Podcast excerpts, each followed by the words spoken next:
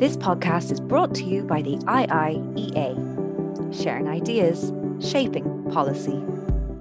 Uh, good afternoon, um, everybody. Uh, you're very welcome to the IIEA. My name is Alex White, I'm Director General here at the Institute. Um, we're delighted uh, to be joined uh, this afternoon by David O'Sullivan, EU sanctions envoy, and I think it can fairly and accurately be said on this occasion that he needs no introduction to this audience. Um, we're very much looking forward to uh, hearing David reflect on his role as EU sanctions envoy uh, thus far and the objectives of sanctions on Russia uh, following the full-scale invasion of Ukraine. So in the normal uh, fashion, David will speak to us for about 20 minutes, and then we'll have a Q&A with the audience, both here uh, in the room and uh, online. So if you are watching online, you're welcome. Uh, you'll be able to join the discussion uh, using the Q&A function on your Zoom. Um, send in those questions as they occur to you, as we always say, rather than waiting until the end. We tend to get a bunch of questions towards the end, and we're just watching the clock and we're trying to finish. So if a question occurs to you, occurs to the if you're watching us online, um, you can pop that in just as soon as it occurs to you. Those of you who are in the room, uh, more than welcome. You can't put in your questions in advance, I'm afraid. You just have to memorize them, and then we'll have a great opportunity once uh, David has finished his introductory uh, presentation. That presentation and the Q&A are both on the record. Uh, you can join the discussion as well on Twitter or X, I should say, using the handle at IIEA. And if you're going to do that, please tag us uh, any posts that you share about the event. Uh, David O'Sullivan took up his role as EU sanctions envoy in January of 2023, leaving a certain vacancy in this organisation, which I was uh, pleased to, uh, to fill. Prior to this, he was Director General, as I say, uh, here. Before working in this in the institute, he was with the Brussels office of the uh, law firm uh, Steptoe and Johnson as a senior counsellor between 2019 and 2022. David served as ambassador uh, of the European Union uh, delegation to the United States from November 2014 until February 2019. And prior to his appointment as ambassador, he was the chief operating officer of the EU's diplomatic service, the European External Action Service. He previously held a number of uh, senior positions uh, within the European Commission, including Director General of Trade, uh, Secretary General of the European Commission itself, and Chief of Staff to Commission President Romano Prodi uh, between 1999 uh, and uh, 2000.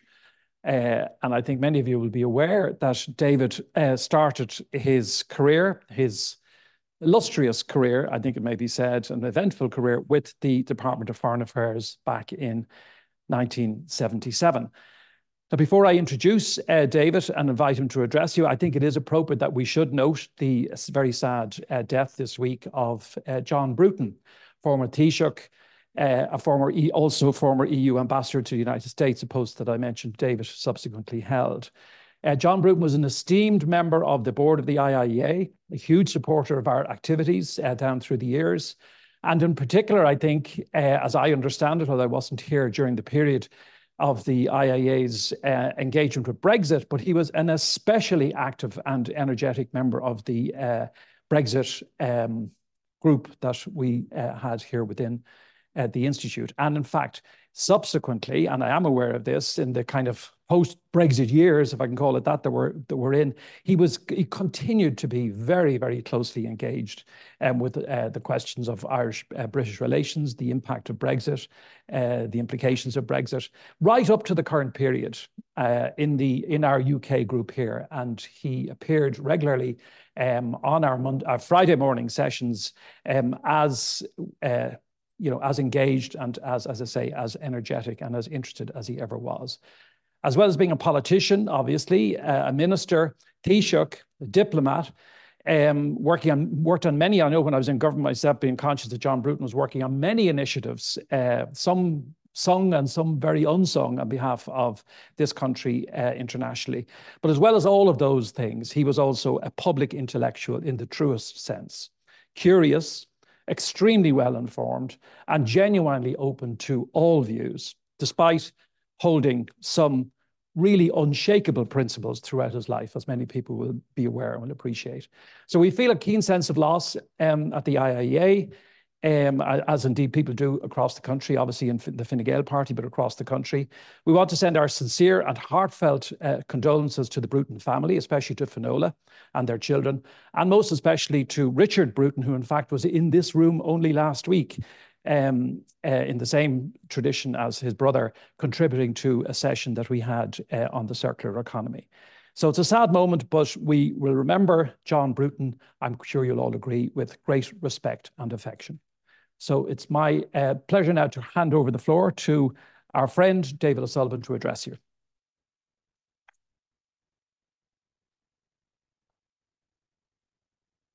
Well, thank you very much, uh, Alex. And just let me um, echo your your remarks about John. Much as much has been said, uh, but he was a wonderful man uh, and a great friend of this institute.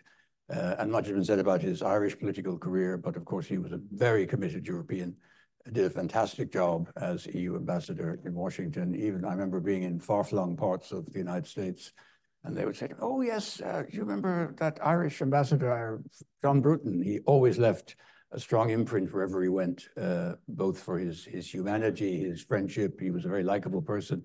But as you say, uh, Alex, and this is really what I remember, is just an absolute font of ideas and thinking and stimulating all the time. And I cannot count the number of times he would ring me up uh, and say, listen, I've just been, had an idea. I'm thinking of writing something. What do you think? And he'd go on and, and it would always be very clever, sometimes provocative, didn't always agree with everything he said, but it was, uh, he was a fantastic, uh, always thinking, always the mind, always functioning and thinking a bit out of the box as well. So he's, he's a great loss. And uh, I could only uh, join in, in the condolences that you've offered to, to his wife and, and his children and, and all his family. He, he will be sorely, sorely missed. But I'm, I'm glad to be back at the Institute. Uh, it's great to be here and see so many familiar faces, see the place in such good shape. Um, I wanted to talk a bit about sanctions and the, conflict uh, in, in Ukraine. Um, I, think it's important. I want to talk about a few things. I mean, firstly, why sanctions? I mean, obviously, uh, the proximate reason was, of course, the full-scale invasion of Ukraine. But I think it's very, very important to put that in a context that this is not just about Ukraine. This is not about a sort of little local border argument uh, in Ukraine. And we were perhaps collectively guilty of taking that approach to previous crises of this kind. Uh, actually, President Putin set out rather clearly his ambitions for a sort of new Russian imperialism uh, at the Munich uh, Security Conference in 2007. I think people were not perhaps listening as attentively as they should have. Uh, in 2008, we had the war in Georgia, which was already a first sign of Russia's willingness to use military force to pursue a certain agenda. Then, of course, we had the annexation of Crimea in 2014, and we had the disruptive activity and the starting of a war by Russia uh, in the eastern provinces of Ukraine, a war which went on for eight years before we finally had the full-scale invasion. I think the scale of the threat which Mr. Putin's behavior poses to the security of this continent is never to be underestimated. This truly is a debate about who gets to define the rules of the 21st century in Europe.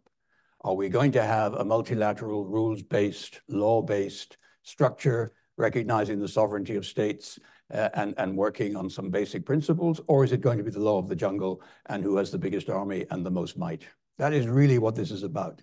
And there's a very good speech which uh, Vice President uh, High Representative Borrell gave uh, to the uh, Ukrainian parliament yesterday, I think, which where he sets this out very clearly. So the stakes are enormously high. And while it is about Ukraine and we have to show support for Ukraine, it's the stakes are high for all of us. This really, people will look back in 20 years and say, how did they manage that crisis? And either we will come out of it stronger and we will have the, the, the, the good thesis will have prevailed, or it will not. And that is really how it will be judged. So our reaction when the full-scale invasion happened had to be strong. Obviously, it's got three pillars. It's got military assistance, and this has been absolutely crucial. It's got macro financial and humanitarian assistance, and it's got sanctions. I want to talk mostly about the sanctions, but of course, we should not forget the other two pillars because they are very, very important. Uh, and uh, the remarkable job which the Ukrainian army did in pushing back on the first offensive, frankly, could only have been achieved in large measure due to British, as I understand it, training of the Ukrainian army since uh, 2014, but also the equipment and the funding which they've had, including from the European Union. And we've had an unprecedented situation where the European Union is now putting money into armaments and military equipment for Ukraine's defense. The macroeconomic is, of course, crucial because this is a massive shock to the Ukrainian economy.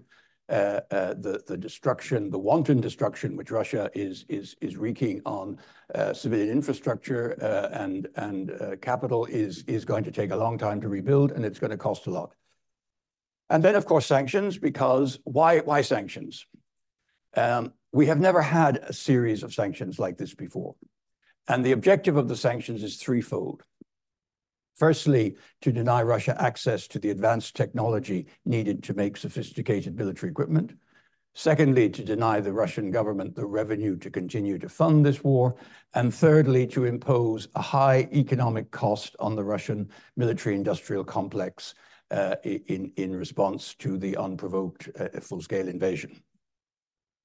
These sanctions, uh, which started uh, almost immediately with the uh, immobilization of Russian assets and the blocking of Russian banks to the SWIFT system, which disconnects them from the international financial system, have over 12 and soon to be 13 successive packages uh, extended to cover nearly all aspects of our economic and commercial relations with Ukraine.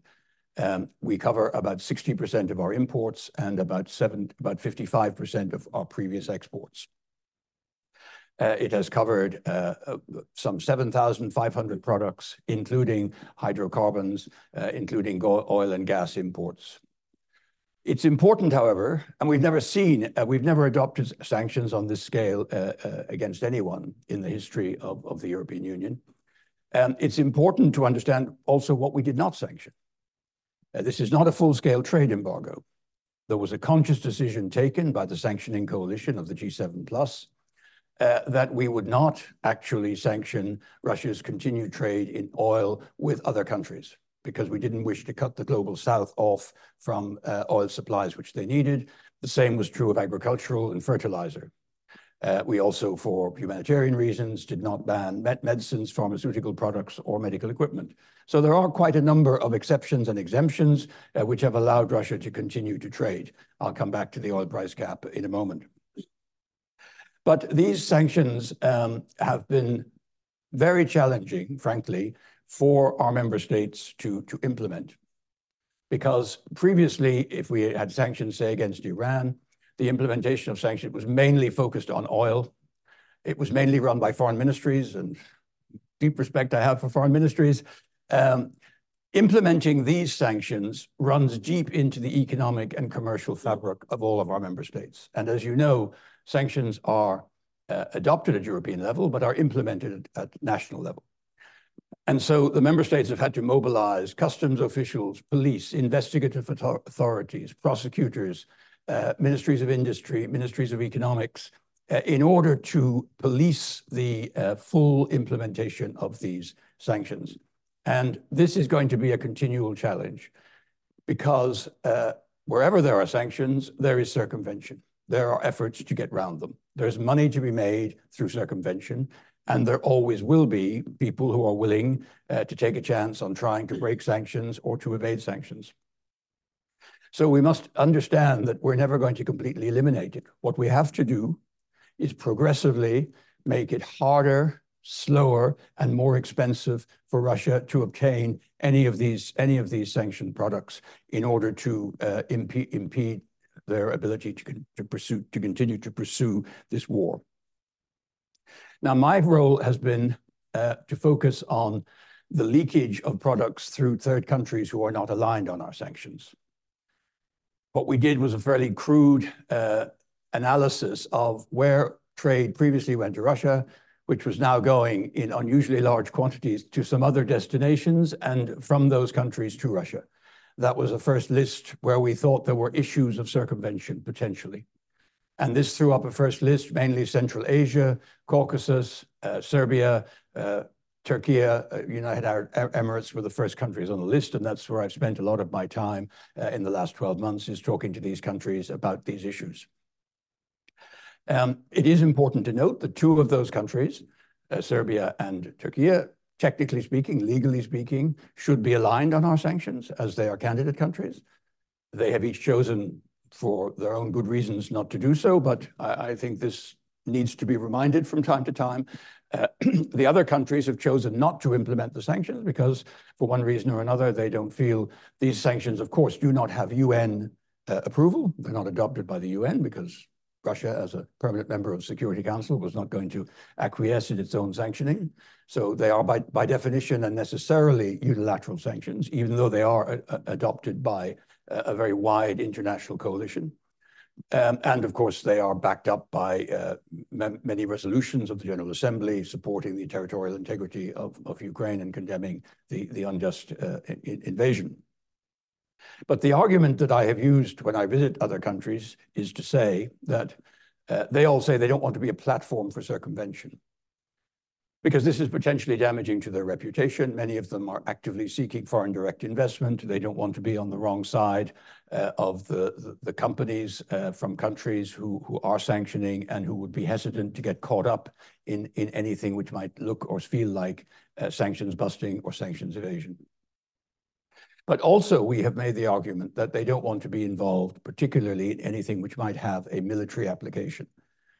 And we were able to identify from an early stage with the Ukrainian colleagues uh, products found in Russian weaponry on the battlefield, found in drones, found in missiles, found in artillery shells, uh, mainly uh, low, I would say, low, low advanced tech, stuff which is fairly commonly used in civilian application, but which we know when it goes to Russia, it's going to end up in missiles or drones or artillery shells.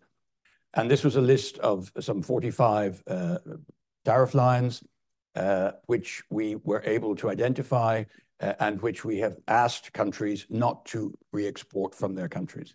And we have been able, with some success, I think, to persuade countries that they will not allow the re-export of these products on their territory.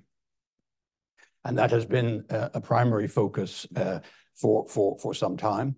Uh, we, of course, have other products where we need to work as well, including we will probably lengthen that list to include numerically controlled uh, machines, machine tools, because we've discovered that these can be used to make the very things that uh, go into the weapons. So uh, this is one of the now, the other the other thing I want to say is that from the list of countries I first gave you, it's clear that we have had a good deal of success in cutting off the flow, but we now observe new channels of circumvention which arise Uh, uh, with other countries uh, popping up in the statistics, and we will continuously be working with these countries to address this issue of circumvention.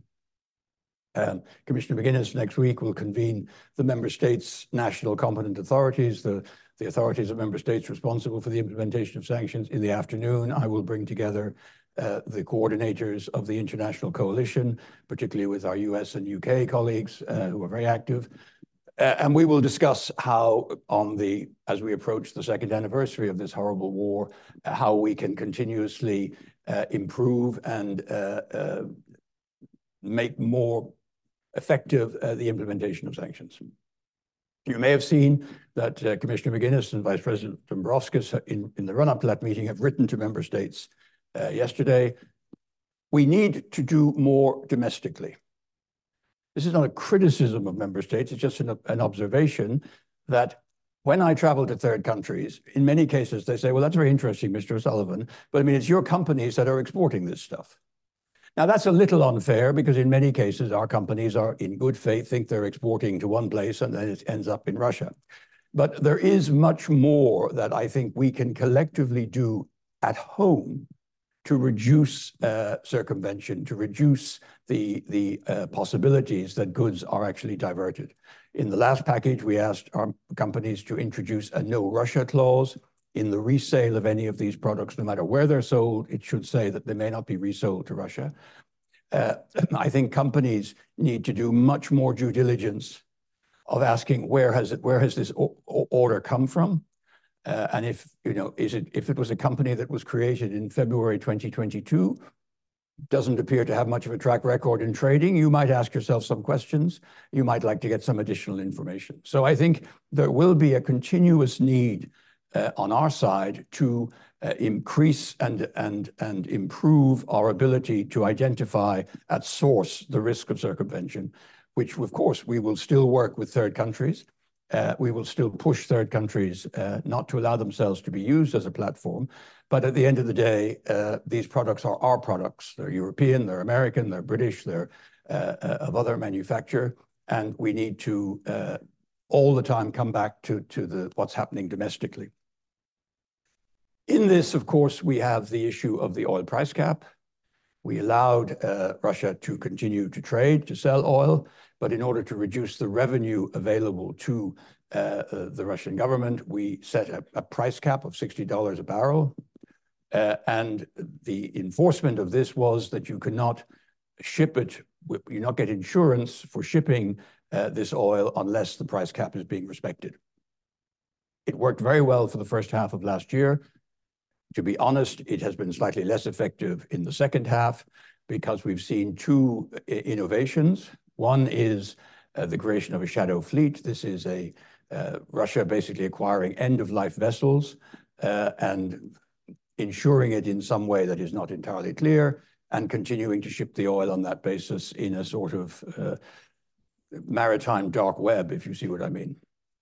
Um, This is deeply worrying because, frankly, these vessels are often in bad condition and we're not entirely sure what the insurance is worth. So if it were to crash uh, on a coast somewhere and there was to be a massive oil spill, it's not entirely clear whether there would be any money there to clean up afterwards. Another trick is to uh, understate the price of the cargo and increase the overstate the price of the oil. So this is a sort of uh, formal attestation that tankers have to have about how much, Uh, what's the cost of the transport, what's the cost of the the content. So these are areas where the G7 is working again. Uh, we took measures already in the 12th package uh, and we will take further measures. But the fact is that Russian revenue from oil and gas is considerably reduced since the war began. It will never be completely eliminated. We have to be clear because we have chosen to allow it to continue to flow for good reasons of relations with the Global South. Um, let me now touch briefly on the issue of the impact of sanctions. Um, this is much debated. Uh, uh, I'm an economist by training, though a long time ago, but I never believed economics was a science. I always thought it was much closer to an art. Um, but there are differing economic views. My personal conclusion is that the sanctions are very definitely having a deep and negative effect on the Russian economy structurally. The problem is that it is more a slow puncture than a blowout. And there's a war going on and people are dying every day in Ukraine. And so we would have liked a blowout. But what we have is a slow puncture. But it is a slow puncture where the air is escaping ineluctably from the tire and sooner or later it is going to become impossible to drive the vehicle. This requires us to be extremely diligent and double down on the sanctions and on making the sanctions work. Uh, this is not a moment to lose our nerve or to think because some of the growth figures coming out of Russia look good that sanctions are not working. What is happening in Russia is uh, the transformation of a previous civilian economy into a war economy. 30% of Russian government spending is now going to the military. Military expenditure in Russia is close to 6%, 7%, 8% of GDP. If you cannibalize your economy and you basically sacrifice all the productive parts of your economy, social welfare, education, uh, uh, research, and you put it into the unproductive military sector of producing tanks and weapons, of course you will get growth. But it's not it's not solid, reliable growth. And you are actually eating away at your ultimate potential and future growth. And this is what's happening to the Russian economy. Um, Russia, we estimate that Russia has been denied about $400 billion uh, euros, including the 200 billion uh, central bank assets that have been frozen in Europe and uh, others immobilized in other parts of the world. Uh, the revenue is down, uh, and what was previously a very healthy surplus in the Russian economy is now a deficit. So there has also been a massive uh, brain drain, exit of some of the best and talented people. Whenever I travel to Astana or Tashkent or Bishkek, in all the coffee bars, you see young Russians, some of the brightest and best IT people working away on their computers, all setting up startup companies, probably making a life for themselves outside of Russia. They will never go back. Uh, so there's a brain drain at the higher end of the labor market, but there's also uh, a shortage at the lower end because of the mobilization and the many uh, tens of thousands of young people who've been forced into the military and who are no longer available to work in the more menial kind of jobs. So there's a massive labor market squeeze. Now, none of this is to say that sanctions are the only answer or that they are a silver bullet that will solve the problem. I want to come back to my beginning, the three things: military assistance, financial assistance, and the sanctions. We need all three. Uh, uh, it's great that we have managed in Europe to reach agreement on another financial package. I sincerely hope that the Americans uh, can find agreement on further military assistance. We will have to do more on military assistance. It is, for me, kind of strange to see that we're actually talking about bullets, artillery shells. I mean, this is not high-tech uh, warfare. This is just, do people have enough of the sort of rudimentary elements that you kind of remembered from old war movies uh, from another era? But that's what it's down to, unfortunately. And here, there's a lot of work to be done, uh, particularly here in Europe. We need the financial assistance, but we also need the sanctions to work, to continue to push, to continue to squeeze. We will have another package Uh, this uh, next week, uh, again, in the run-up for the second anniversary. And we will be asking when Commissioner McGuinness convenes the member states for member states to really improve and continue to work on the domestic implementation of this package, because this is hugely important. The adoption of sanctions packages is quite sexy. People like to have the fanfare. The hard work is actually, you know, it's the customs officials, it's the tax officials, it's the the, the prosecutors, the the investigative police, every day going out there and looking at what's happening on the ground.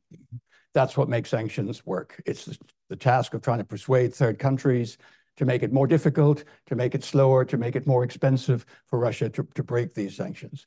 And I think this, the stakes here are so high that, you know, I I I never forget when I'm doing this job, and I'm only doing one small part of of a remarkable job done, I must say, by by the commission staff on this, uh, that it's it's an obligation and a historical moment where everyone has to do their bit. And all the small bits and pieces that you do across the full range of the sanctions, whether financial sanctions or sectoral sanctions or uh, the hydrocarbon sanctions, this is all a contribution to a struggle which really is about what kind of world do we want to live in for the rest of this century. And I don't believe that we can allow Mr. Putin to be the one to define that. I think we have to be the ones to define it. And support for Ukraine is essential to our being able to do that. Um, I'll stop there uh, as my way of introduction. And of course, I'm happy to take any questions. Thank you. This podcast is brought to you by the IIEA, sharing ideas, shaping policy.